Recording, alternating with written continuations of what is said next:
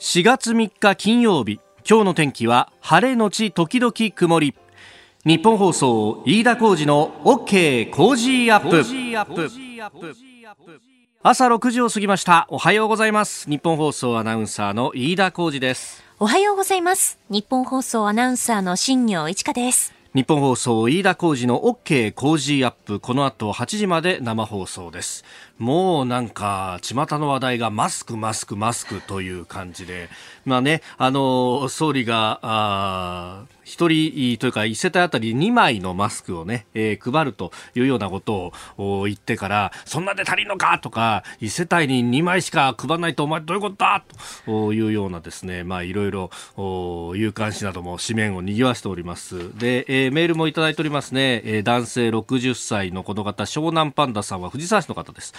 えー、自治体から応募して、ね、手内職でマスクを各家庭に配って自治体が出来高制で買い取ってあマスクを各家庭で作って、え自治体が出来高制で買い取ればいいと思うんですよと、え作り方やら完成品の使用をホームページにアップし材料の支給の場合と材料を時給の場合で買い取り単価を決めてと、え小学校の上級くらいからできるんじゃないか。アルバイトにあぶれた人々にも有効だと思います。当然出来高制だから自家用にいくつ確保しても個々の責任だしと。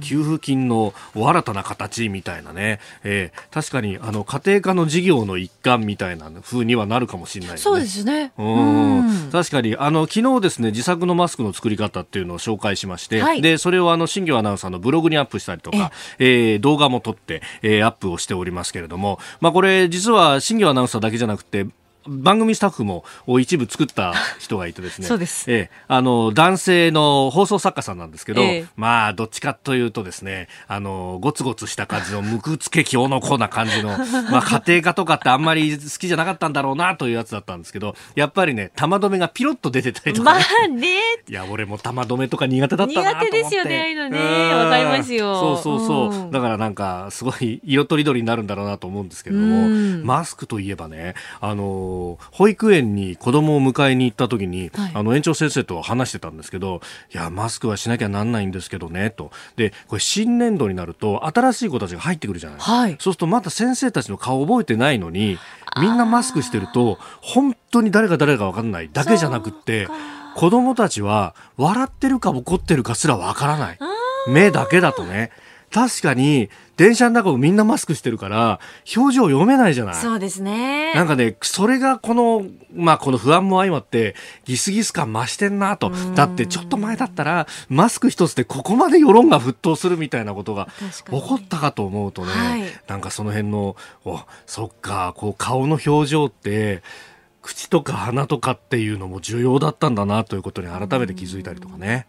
そうですね。あ昨日私本屋さんに行ったんですよ本買いたくて。ほうほう。そしたら本屋さんのそのレジの店員さん全員マスクしてるんですけど、うん、全員手作りマスクであそう。おそらく自分が好きなんだろうなと思うんですけど、うん、いろんなキャラクターのマスクをつけていたんですよね。でなんかそのキャラクターがこう笑っているのを見てなんかこう自分の中でもちょっとだけこう心が和らいだりみたいなのはありましたね。うんうんそっかそういうところで気分を表すみたいな。そういうのもちょっともしかしたらねねもうねもうマスクがおしゃれみたいになっちゃってますけどだんだん。確かにねそのうちデコマスクとかもできるのかしら。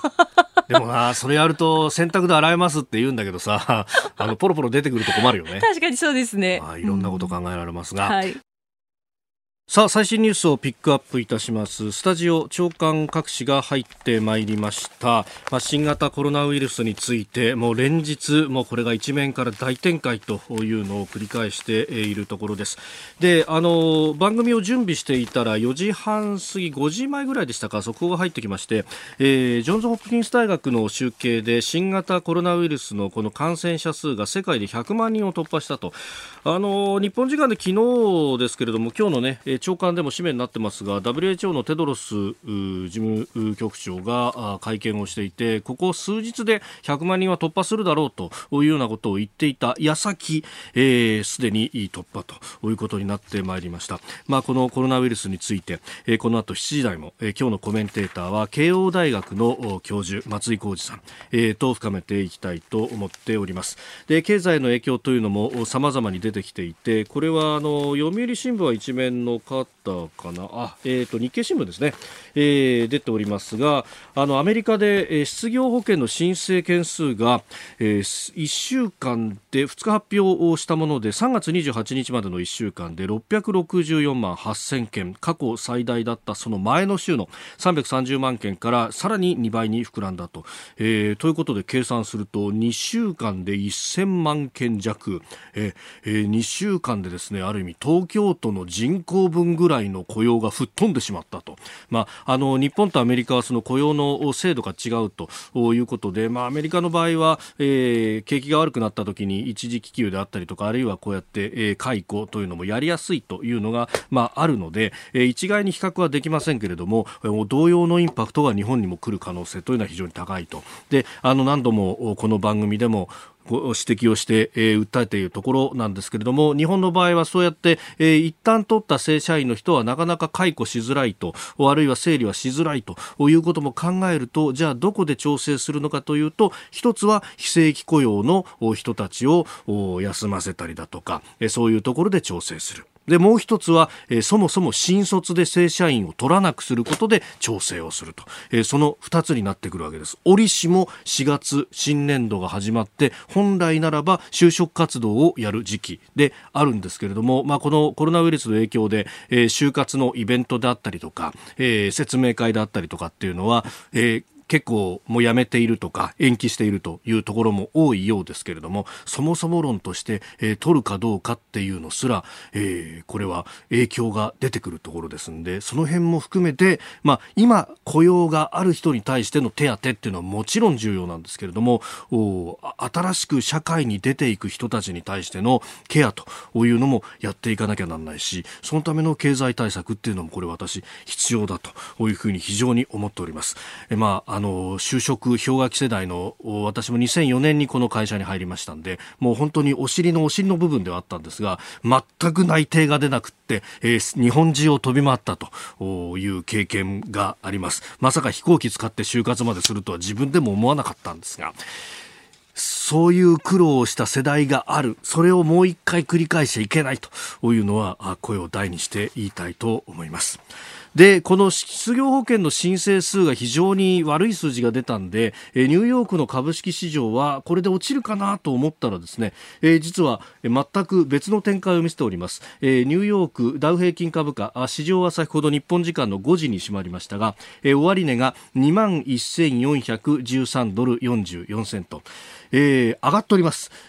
469ドル93セント高率にして2.24%のプラスとなっていますがあのこれは全く別の要素が絡んできまして原油が上がってるんですね、えー、WTI シカゴの先物の市場指標が1バレルあたり24ドル73セントで今取引をされていて4.42ドルのプラス率にして2割ぐらいキュッと上がってるんですけれどもこれ何が原因かというとあのロシアとサウジアラビアの間でえ原油をちょっと生産量を減らそうと。生産量を減らすと当然あの需要と供給の法則でキュッとこう価格が上がります。で原油の価格が上がったんで連れて、えダウ平均も上がったということになっているようであります、まあ、あの世界中の原油の需要というのは当然この経済がこれだけ失速してくると需要そのものが減ってしまうので、まあ、減産というようなあ危機危機に対する対応ということになっております。まあ、今日は材料として買われたというのがあるんですがこれがこのまま続くかというと、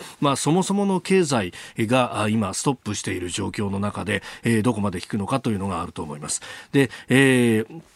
経済に対する、まあ、対策、いろいろ出てきてますけれども、まあ、これについてもですね、えー、後ほど、今日のコメンテーターの松井浩二さんと7時40分過ぎのゾーン、えー、新型コロナウイルス関連倒産が日本でも出てきている文化をどう守るんだとか、食文化であるとか、あるいは芸術振興、えー、その辺もどうやって守っていくのかというところ、えー、深めていきたいと思います。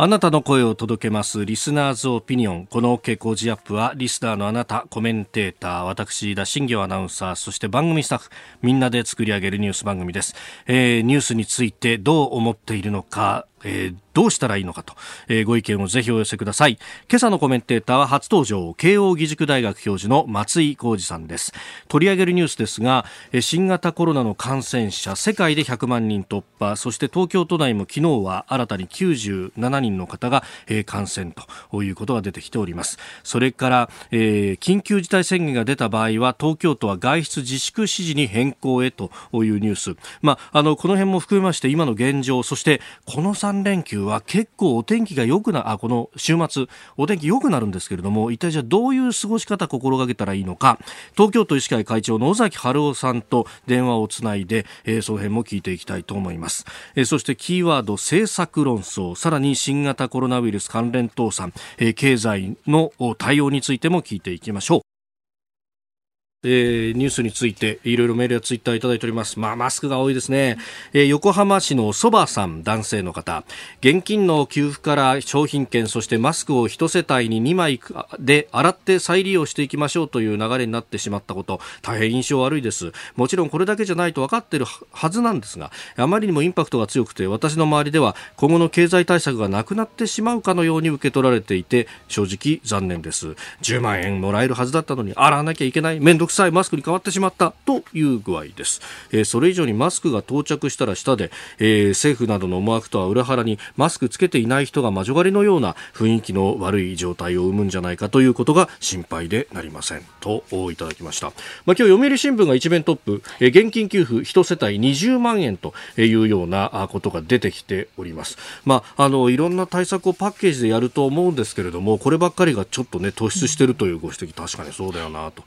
いうふうふうに思います、えー、それからこちらはですねケアマネージャーをされている方ですね、まあ、の在宅の医療介護、えー、そういうところを包括的に、えー、ケアプランを立てるというのがそのケアマネージャーさんのお仕事。だから医療だとか介護だとかの現場をいろいろつないでいくというお仕事で、まあ、あの高齢で、えー、特にケアが必要な方と直接向き合うというお仕事ですが、えー、厚生労働省から通達があって、えー、居宅介護支援に登録している、えー、給付管理をしている高齢者にケアマネージャーが布マスクを配ることになっています。配るマスクは居宅に配送されてくることになってます。このこと報道されていないのは何でなんでしょう。高齢者に配るのも大切だと思いますが配るなら保育所や学校など優先されるべきところがあるのではないでしょうか。ご意見伺いたいですと。うん確かにその無症状感染者が感染を広める恐れがあるということも考えると子どもにも配った方がいいというような議論にもなるのかと。こういうふうなことも思います。まあ、まずは絶対数が足らないんで、各家庭に配るということで対処していくということではあると思うんですけどもね。一方で医療現場からはマスク本当に足りなくて大変なんですよというような声もいただいてます。さあ、7時台はコメンテーターの方々とニュースを掘り下げてまいります。えー、今朝のコメンテーター、番組初登場です。慶応義塾大学教授で、一般財団法人創発プラットフォーム理事の松井浩二さんにお越しいただきました。おはようございます。おはようございます。よろしくお願いします。よろしくお願いします。いや、私一度お会いしたかったんですよ。ありがとうございます。あの、松井さん、ツイッターでもいろいろね、SNS で発信をされていて、はい、で、あの、きちんと政策の議論をしなければいけないということ、そして具体的なその政策、こうやったことをやったらいいんじゃないかっていうのも含めて、えー、様々ね、提言をされていらっしゃって、で、あの、経歴を拝見しますと、えー、通産省の官僚でいらっしゃった。で、そこから参議院議員をやられて、で、鳩山内閣の官房副長官もされれたで、えー、そこから世界を引退されて今は政策の提言とそして、えー、芸事の方も非常に 造形が深い趣味ですねいやいやいやいやだからなんかちょっと現代の赤学の方だなと僕思っていたもので、えー、あの今日、まあ、コロナの話中心にはなってしまうんですけど、はい、その芸術とかいろんなことに影響出ちゃいますもんね。うん、その辺を伺っていきます。今日よろしくお願いいたします。よろしくお願いいたします。ここでポッドキャスト YouTube でお聞きのあなたにお知らせです。ラジオの日本放送飯田浩司の OK 工事アップではお聞きのあなたからのニュースや番組についてのご意見お待ちしております。ぜひメールやツイッターでお寄せください。番組で紹介いたします。どうぞよろしくお願いします。7時台はコメンテーターの方々とニュースを掘り下げてまいります。では最初のニュースこちらです。新型コロナの感染者世界で100万人を突破。都内では新たに97人が感染。アメリカのジョンズ・ホプキンス大学の集計によりますと新型コロナウイルス感染者が2日世界全体で100万人を突破したことが分かりました。そして国内に目を移しますと東京都は昨日都内で97人の新型コロナウイルス感染者を確認したことを発表しています。1日あたりの感染者数最多を更新し都内の感染者は合わせて684人となりました。また昨日国内で新たに確認された感染者数も270人を超え1日あたり最多を更新したということです。このところ言われてますが若い人の感染というのも増えてきているということ。松井さん、ここまで世界中で蔓延をするってねかなりもう生活そのものまで変わってきてしまってますよね。いや本当にそうですね。あの、うん、どうしても若い人たち元気で、はい、あのそれなりに免疫力もあるのかもしれませんが、えー、それだけにそのウイルスをキャリーしてしまうっていう、まあこれがこのまあ、疾病の特徴なんでしょうけどね、後でまた専門の先生からお話を伺われるんでしょうけど、はい、だから非常に大学なんかもこの新学期始まるところでみんな各大学それをどうするかっていうのを、あの本当にこう試行錯誤でですね、えー、私どもも、はい、あのやっぱりネット事業で当面対応するっていうことを決めましたけれども、なるほど、えー、大変です。そうすると、これ、大学の先生としては、特に松井さんいらっしゃる総合政策学部だと、ディスカッションとか、ええ、そういうのが中心、ね、グループワークとかね、ええ、ディスカッションを中心なので、はい、それが、まあ、今、いろんなツールがありますけれども、本当に代替できるかっていうのは、私もその、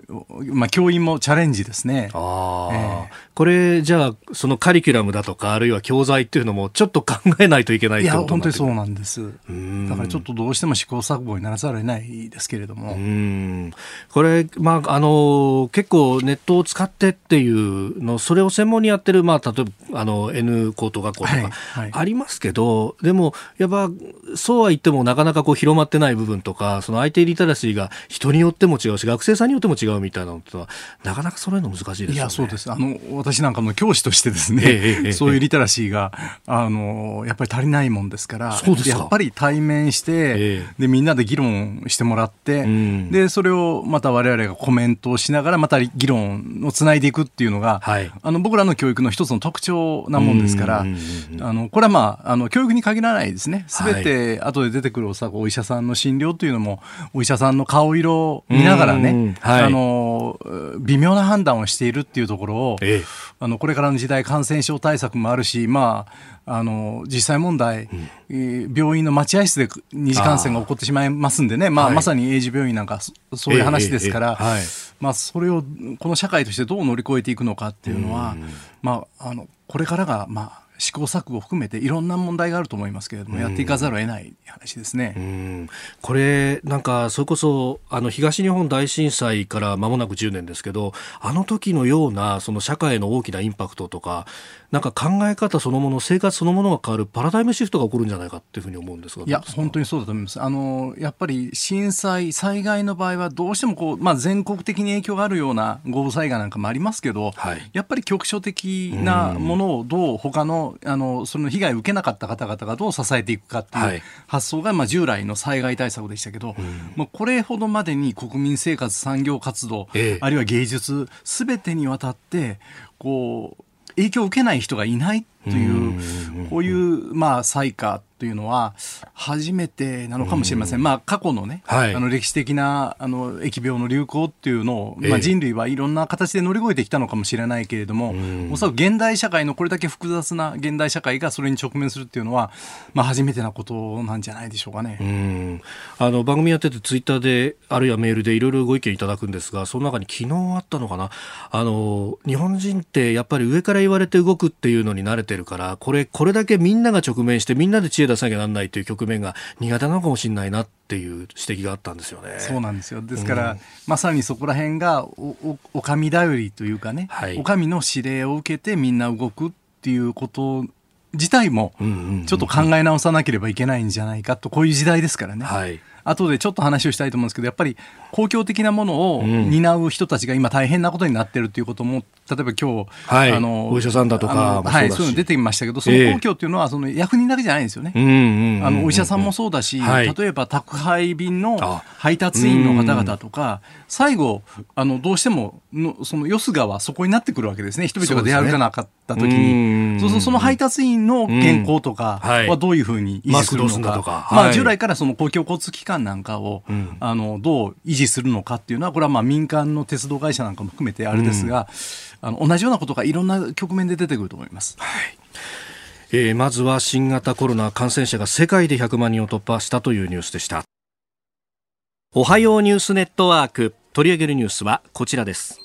緊急事態宣言が出た場合、東京都は外出自粛指示に変更へ。これについては指示という形になります。え、よりあのこれについては皆様方にお願いを、まあ、自粛には変わりはないんですけれども、しかし国とともに自粛をするという形になってくることによって、皆さんの危機意識を高めていただければ、ご協力の意識を高めていただければと思います。新型コロナウイルスの感染拡大で国が緊急事態宣言を出した場合について東京都の小池知事は昨日外出自粛要請から指示という形になる国とともに外出自粛ということでご協力の意識を高めてもらえれば週末夜の外出をお控えいただきたくぜひ協力をと呼びかけました。えー、この新型コロナも含めてその特別措置法では総理が政府として緊急事態宣言を出した後に外出自粛の要請が都道府県知事の権限でできるということですけれどもこれ確か指示をすると、まあ、行動を縛るというのは法の規定としてはなかったかと思うんですが、はい、あの強制力はない強制力はない、はい、ですから、まあ、緊急事態になったとしても、はいあのフランスなんかはそうやって罰罰則で担保していますけれども、えー、日本の場合はそれができないので、まあ、協力待ちっていう状況には、あの変わらないわけですね。やっぱりあのあの当時ってまさにこの法律一番最初の新型インフルエンザ等特別措置法だと思いますが、はいはい、その時っていうのは松井さん政府の中にいらっしゃった？そうですね。はい。そうですよね、はい、そうすると、やっぱりここのあの私の権利を制限するかどうかっていうのが相当揉めたわけですか、ね。はい、あの日本の政府って、はい、まあ、その官僚主導とか言われて私も役人でしたけど、すごくこう政府の力が強いように思われるんですけど実は強制力という意味ではそんなに強くないんですね。ですから昔あの成田空港なんかの闘争があった時に、なかなかああいうふうにこうピケを張られると排除。し、できないというところがあって。開口が伸びましたもんね。なのでそのちょっとここは一般の方々の印象とは違って、ただ空気による支配っていうんでしょうか、はい。えー、そこは日本の社会っていうのは非常にこう、えー、なんとなく空気を読むという力は強いんですけれども、はい、本当に競争力があるかというとそうではなくてこれもどっちかというとそういう指示を出したときに当然協力していただきますよね日本人なんだからという、そこのはい、あの協力待ちっていうところはあるんですね。うん。まあ、そのあたりのこう空気の情勢も含めてひょっとしたら都知事はこういう発言だったのかもしれない。はいそうだと思います。さあではその医療の現場がどうなっているのか、えー、東京都医師会会長尾崎春夫さんとつないでお話を伺いたいと思います。尾崎会長おはようございます。おはようございます。よろしくお願いいたします。よろしくお願いします。さああのこの週末は結構お天気も良さそうだという話もありますが、はい、これこの間の3連休のようになってしまっては会長いけないわけですか？あもう全くいけないと思いますね。うん今どういうかなり厳しいですかなり厳しい。具体的には、あの感染者、昨日97人と都内で、はい、えー、出ました、発表されました、はい。はい、やっぱりその医療の現場、ベッド数も含めて逼迫しているという状況ですか、そうですね、例えば、中央区にある、ええ。ー、ちょっと名前言えませんが、有名な病院とか、はい、あるいは新宿区にある、これも名の通った有名な病院、感染症をかなり受けているところからですね、はい、もう今が限界だと。だからこれ以上はもう無理なんで、ええ、東京都医師会として、はい、なんとか対策を練ってほしいという連絡をもういただいておりますし、はい。まあ、あの慶応ご存知のように慶応病院とか、えー、永寿総合病院は院内感染で今、はい、機能不全になってますし、はい。まあ、ああいった病院も今後ですね、続出すると。なぜかというと、うんはい、今その、今まではコロナの疑いの人を振り分けて、その人をコロナ専門のところが見てたわけですが、はい、現実には今、一般の二次救急病院に、コロナだとわからないような形で、例えば心不全じゃないかとか言って運ばれてきた人が、はい、実はコロナに感染してたとか、えー、そういうことで、もうその病院の中で、そのスタッフに感染が知ってるとか、そういうことももう起きてきてるわけですね。あのー脚本家の工藤官九郎さんがまさにそうでしたよね、腎盂炎で運ばれて血液検査したらコロナだったってことが分かると、こういう例が結構出てきてるんですね、すでに。そうなんです、ですから、ご本人はそういう自覚が全くないままに、はい、もういつの間にか感染しているという状態があるのと、そういう方がやはり自覚がないですから、やはりいろいろ、いろんなところに移動する、そして病院にも、まあ、そういう意味で別の体調不良で来たりとか、そういう人も今、増えてきてますので、はい、まあ、これはあの大変な事態になってきてるなというのが、私どもの正直な印象です、うん、そうすると、その、ね、体調不良で来るっていう方は、まあ普段のかかりつけのお医者さんだとかに来るわけで、東京都医師会のまさに会員の方々が一番矢面に立つってことになるわけですよね。そうですね。ですから、うん、やはりあの今まではあの不安の方は、え相談センターにという話でしたけども、はい、やはりかかりかかかりつけ医、われわれのその組織ですね、そこはしっかり、その相談に乗ってあげて、しっかり対応するということも必要ですし、まあ、今後の問題として、やはり今、今、重症例がどんどん増えてますので、その人たちをきちんと見れる体制を再度練り直しているところ。そこへ向けて、あの今日新聞で一面トップで報じているところも毎日新聞などありましたが、軽症の方はホテルに、えー、収容というような、あの具体的に1000室ぐらいを用意というような報道もありますが、これ、はい、あの東京都医師会としても、こういった作戦も練っているということですか？そうです。あの東京都の方と、はい、もう協力して、綿密に毎日あの、緊密に連絡を取り合って、えー、そのそういうもうあの体制を作りたいと。うんですから、それに対して、あの医師会の方で、そこの、あのなんていうんですかね、あの、はい、管理といいますか、あホテルに。運営の方ですね。はい。あのまあ、ホテルは確保していただいてるんですが、そこにあの、お医者さん、えー、軽症者の方、あるいは感染してるけれども、あまり症状がない方を移した場合に、えーと、どうやってその方たちを見ていくかというシステムが必要なわけですけれども、それをどうやって作っていくかということを今、相談しつつ、はいまあ、そこにあの深く医師会があの運営に関与していくという話にはなってます、うん、なるほど、えー、スタジオには慶應義塾大学教授の松井浩二さんもいらっしゃいます。あよろしくお願いします。尾崎先生よろしくお願いいたします。はい。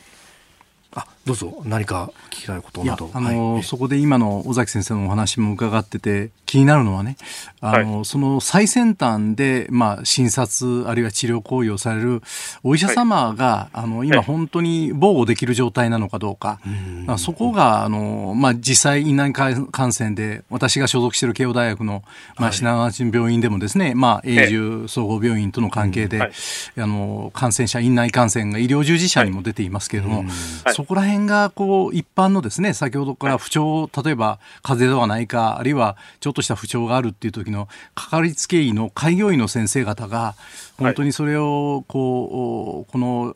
疾病のですね感染予防みたいな体制が十分できているのか、あるいはあのちょっと今日日経新聞なんか出てますけれどもそういう観点で例えば従来はまあなかなか認められてこなかったオンライン診療みたいなものが、まあ、今回部分的に解禁されるっていう話がありますが、ちょっとそこら辺の絡み含めてですねお医者さんの、まあ、我々が信頼してあの治療していただくお医者さんの感染防止っていうのが、どこまでできているのか、ちょっとそのあたり教えていただけませんでしょうか？あはい。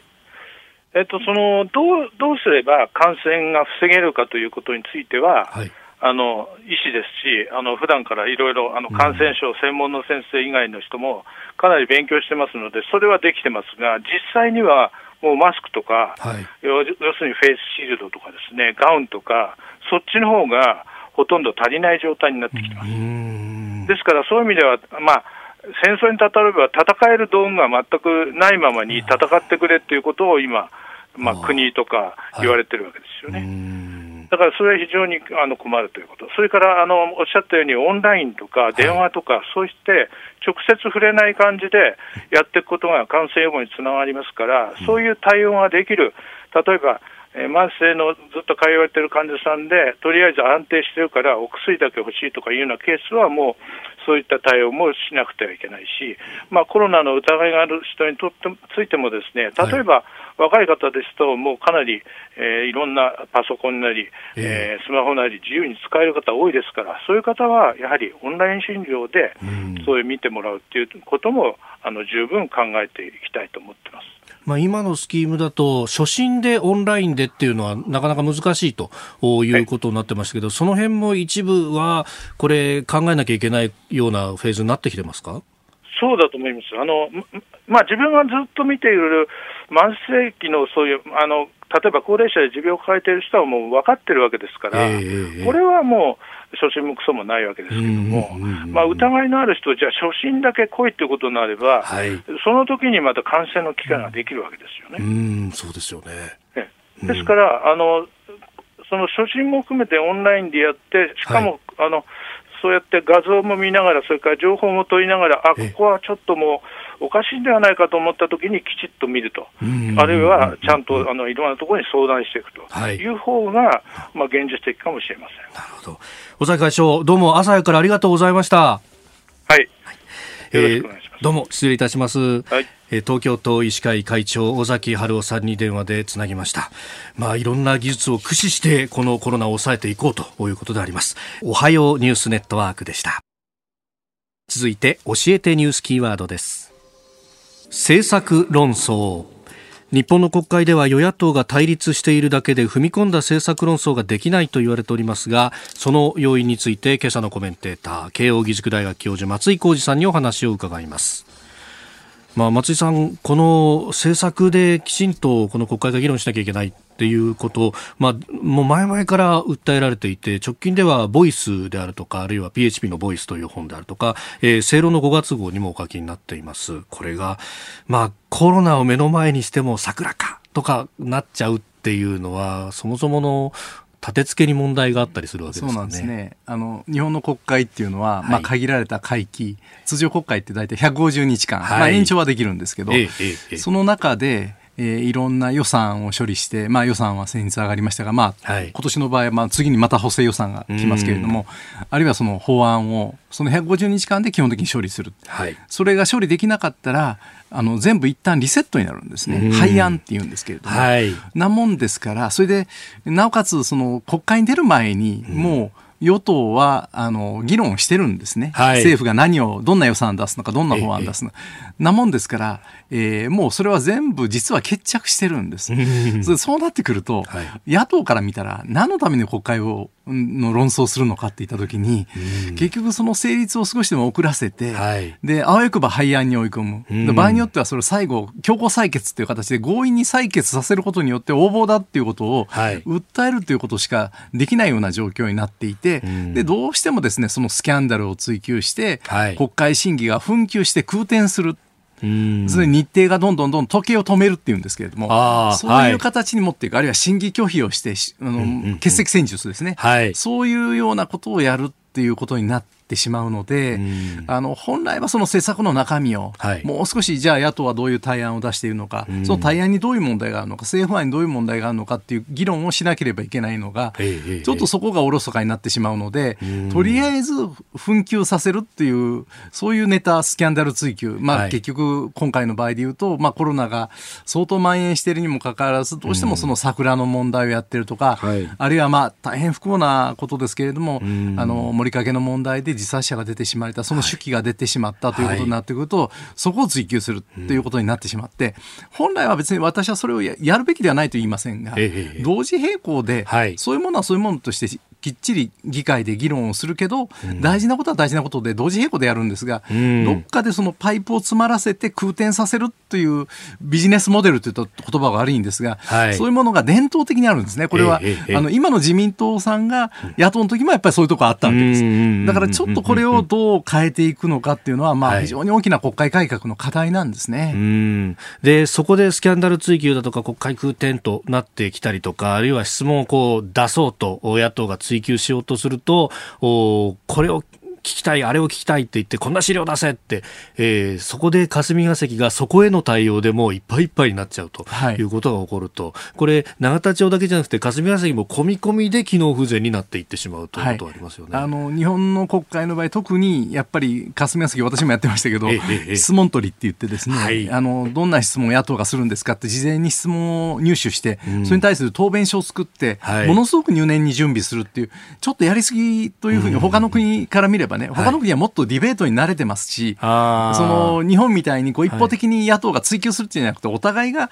双方向で議論するっていうことが議会で行われている国が比較的多いんですが、日本の場合は、国会っていうのはあくまでも野党が疑問点を追及するんだ、はい、で総理が反論するとですねそんなこと聞いてないんだっていう、よく聞かれたことがあるセリフだと思いますが、すね、私の質問に答えなさいっていう話が出てきて、はい、なもんですからちょっとその官僚に対するすごい負担も、うん、あの大きくてですね。だ毎晩連日連夜徹夜状況で官僚が、まあ、答弁書を用意してる、まあ、だからこそ逆に言うと政治家の肉声が聞けない本当のこう官僚答弁という言葉が定着しているように、はい、あの国会の議論が活性化しないという問題があってもうこれ20年以上それをどうあるべきかっていう議論をしているんですが、はい、まあ相変わらずこの50年ぐらい変わってないっていう状況じゃないでしょうか。あの、一つの会として、じゃあ、あの、いつもだったら大臣はあやふやなこと言っちゃダメみたいなのがありましたけど、そこを少し議論にしようということで、党首討論というアイデアが出たりしたわけですよね。はい、もうそれから20年経つんですね、党首討論が導入されてから。えー、ただ、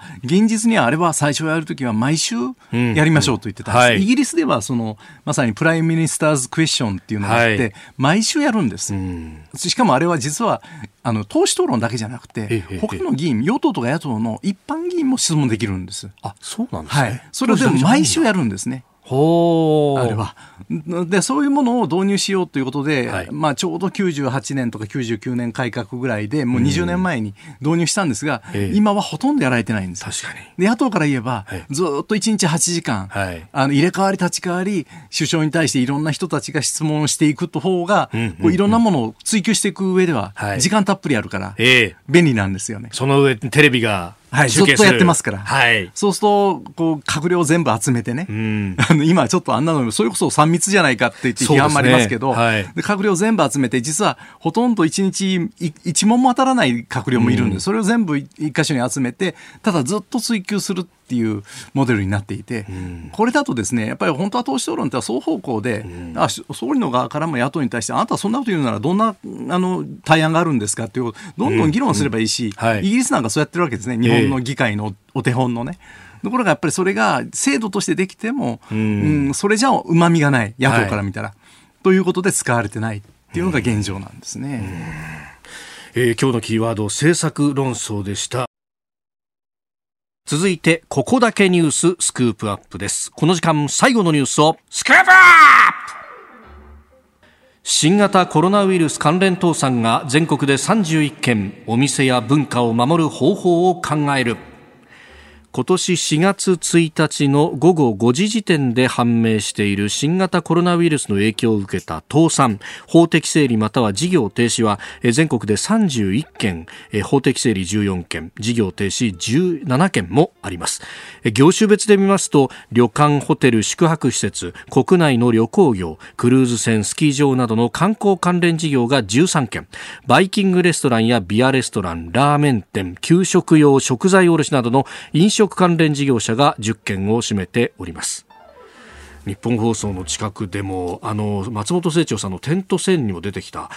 レバンテというお店が、ね、倒産をしたりということが出てきております。先ほどあの一之輔師匠にね入ってもらったというか乱入してきましたけども、やっぱり寄席も一之輔さんが出るっていうところでも3割の入りとなるとやっぱりいろんな影響が出てきますよね。ねまあ一之輔師匠が取り取られたらねそんなことはないと思いますけど、うんええ、あの間の出番の日だと思いますけれども、はい、まあそれにしてもねもう大変で。あのこう園芸の世界でいうとつばなれっていうのがあってつばなれ。え10人入らないとつばなれしないっていうんですけど、結構つまつばなれしないのが久々にねあのもう最近若い人たちも含めて落語人気なんで、そういうことはめったになかったんですが、はい、結構続出しているっていう瞬間瞬間で見るとですねという話もあの話家さんから伺います。あの私事ですけれどもあの4月11日にイベントを予定してたんですよ。でところがそれも全部中止になって、ええ。えー、やっぱどこも本当事業者さん小さなね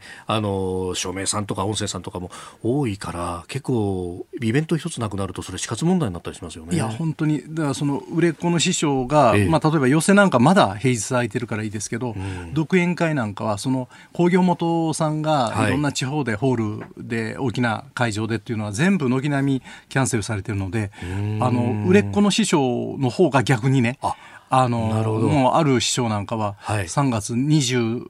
数回自分の独演会があったけど、それのうち1回だけできたけどあと全部キャンセル。で久しぶりにこんな暇なあの仕事のない、ええ、あの日々は本当にあの20代の頃以来ですみたいなことをおっしゃってるしあの有名な、まあ、テレビの某商店にあ 言ってはいけない。そういう番組に出ておられる方もこの前落語議連でおっしゃってました。なるほど、はい、それこそ、まあ、その放送に出たりとかっていうのは、えー、顔を売ると。であの、ね、これ芸人さんとかもそうですけどいわゆる営業というところで稼いでいくっていう。地方で大きな落語会をご自身が、まあ、あのがメインでですね、あのやっておられる。それがもう軒並み中止っていうことで、はい、ですからそれだけ売れてる人もそうですし、あのもっと若手の方は本当に生活に困っておられる、これが続いたらどうなるんだろうかというお話をもうたくさんの方から伺いますね。うち実家は旅館なんですけど旅館もそれこそつばらないというか、あのもう今日は3組しかいないとか、うん、もうそういう状態がもう本当にあの日常茶飯というかどこの旅館もそうなってますし、あの名店で並ぶような行列するような食堂とか居酒屋も今がらんがらん。ですね。ここにどうやってその政策手当をしていくか、まあ、一応その、えー、緊急の融資であるとかっていうのはスキームはできてきてますけど松井さんどういった手当が考えられますか？あのーそうですね。あのもちろん融資も必要ですし、ええはい、おそらく今、政府も検討していると思いますけど、融資っていうのはやっぱりなかなかね、うんうん、そうは言っても政党議員とか行くと、はい、やっぱり審査は審査でちゃんとやられるんですよ、そのあの無利子とか無担保とか言ってもですね、はい、なんで、それからやっぱりみんな中小企業っていうのは、さらに借り入れするっていうことについて、すごい抵抗感があったり、はい、やっぱりあある種の保証的にですね、えあの交付金を出すということも、まあちょっと未曾有の事態なんで、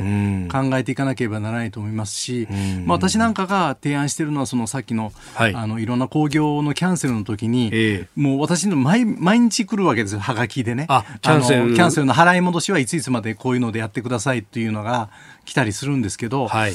これを例えば、うんうん、あの自分が大ファンの方の落語会だったら、そのキャンセルで払い戻しっていうと結局その興行元がキャッシュを出さないかんわけですね。ええそうですね。だからそれをつなぐんだったら、本当にファンだったら、その払い戻しというのをちょっと辞退してね、あの続けてくださいとそそその、まあ、じゃあ自分としては寄付をするっていうような形で、あのそれでとにかく続け支えるから、もうこのままじゃあの潰れちゃいます、例えば小さな劇団にしてもね、ひょっとしたらさっき市長がおっしゃってた寄せなんかも、はい、そもそもそんな儲からないですから、だからいつまでやろうかっていうふうに悩みながら続けておられるようなところもあるっていうふうに、ちょっとないないそんな噂も聞いたりするんで、そうするとね、やっぱりこう何十年とかいう伝統のある小屋がそれで潰れてしまったらねもう一回立ち上げるって無理なんですね、はい、だからそれをファンはやっぱりなんとか継続するために応援するっていうのは寄付とか、まあ、寄付って言ってもそのいきなり現金出すんじゃなくて、はい。はあの払ってたチケットについては、まあ、払い戻しを辞退する、う。ん、その代わり例えば、はい、国とか地方がそれ税金面でそういうものは寄付だっていうことで寄付税制っていうのがあるんでそれをちょっと拡充してですね、うんはい、その分の半分ぐらいはあの国や自治体が後で、まあ、ちょっと確定申告とかって面倒くさいですけれども、え例えば1万円のチケットをこう払い戻しを受けなかったら、うん、じゃあその5000円分ぐらいは国や地方がちゃんとこう還付しますと。いうような形であの自分が好きな芸術とか文化とか場合によってはスポーツもそうですよね、はい、あの広島カープなんかは年間であ、はい、あの席を売ってるんですね。ファンの方買ってるわけですね。それじゃあ全部キャンセルで払い戻しになったらあんなあの非常に人気の広島カープという球団だって、あの一気にしんどくなると思います。でそんなにキャッシュないですもんね。それだったらどうするのか、じゃあ観客を少し空間を取ってやるにしても半分ぐらいにしないとできない。じゃあその分をじゃあ払い戻しを全部求めるんじゃなくて払い戻したを辞退した場合にはちゃんとサポートするとか、うん、なんか工夫しないとですね、うんうんうん、スポーツでも文化でも我々の、まあ、心の栄養みたいなものがですね、はい、全部バタバタ倒れていくって、うん、まあ、これはなんとかしなければいけない、まあ、知恵の出しどころだと思うんですよね、うん、まあ、その寄付税制を活用してというところ今日の、ね、朝日新聞などにも載ってましたけれども、はい、ただ5割ってことになると半額しか戻ってこないかっていうね。そえー、そこねなんとかと僕らも思ってやってきたんですけど、はい、ちょっとなかなか壁はあるみたいですね。だからその分、なんか、あの、そういうところが再び再開するときの支援みたいな形で、寄付はあの税制なので、はい、税金の面での還付なんですけど、ちょっと補助金、交付金みたいなものを、別途財政的にこう予算をつけるっていうような形でサポートできないかとか、まあ、あの、役所の方々も、はい、あるいはその政治家の方々も、いろいろ知恵を、知恵を絞っていただいてるんでね、なんとかさっきの一之輔師匠の、ああいう声にね、あの、答えていってほしいと思いますね。僕らもそれを知恵出していかなきゃいかんと思いますね。旦潰したりなくなったら本当に難しいってそれこそあの桂文枝師匠がずっと苦労してようやく繁盛亭建てたってあの小屋建てるの本当大変だったって話聞きますもんね。もうあれをだって再開するの再開っていうかもうもうな、えー、長年何十年大阪はなかったわけですよ、はい、あれを作るのがどれだけ大変で、うん、あの天神橋筋商店街の人たちがどれだけ努力をし、はい、まあそれだけじゃなくて文枝師匠含めた、えー、大阪の上方のね落語界の方々がどれだけ努力をし、うん、というああいう努力を知ってるだけにこの東京の要請、まあ、4件ありますが、はい、まあ、なんとかあの頑張って存続してほしいと思いますね、落語ファンとしては。でもそう思って、今いけないけどってね、我慢して、あの YouTube とか見てる人もいっぱいいますもんね。そうなんです。だけど、これもね、難しいところで、何かの形で、これ、今は大変ですから、ちょっといけないかもしれませんけど、はい、どっか収束したときに、それをあの安全な形で再開するというやり方を、これはいろんなものによって違うと思います。ライブハウスと寄せでも違うし、はい、スポーツも違う。スポーツといっても野球とサッカーと、例えば屋内のバスケットとか、それぞれ違うんで、はい、それぞれごとにどんな形で徐々にこれが収束した後ですよ、うん、あの復活させていくかみたいなことをみんなが知恵出さないとダメで。これあの一つ間違って役所だけが知恵出しちゃうとですね、えー、あのちょっと最近も不評な政策がありましたけども、はい、あのものすごく人々と有利してしまうので、はい、これこそこう官民がこう垣根を隔ててどんなやり方をすれば安全にあのそういう芸能なら芸能芸術なら芸術スポーツみたいなもののイベントが将来こう復活してそれがあの火を絶やさないで存続できるかって知恵の出しどころだと思いますね。うん。えー、お店や文化を守る方法今日のスクープアップでした。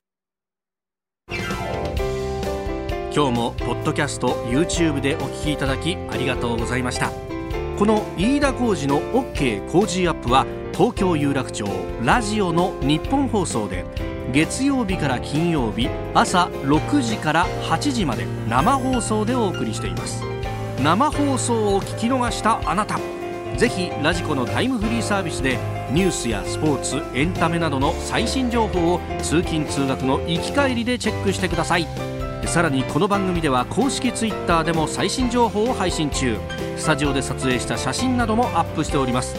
そしてもう一つ私飯田浩司「夕刊富士」で毎週火曜日に「飯田浩司そこまで言うか」という連載をしております。こちらもぜひチェックしてください。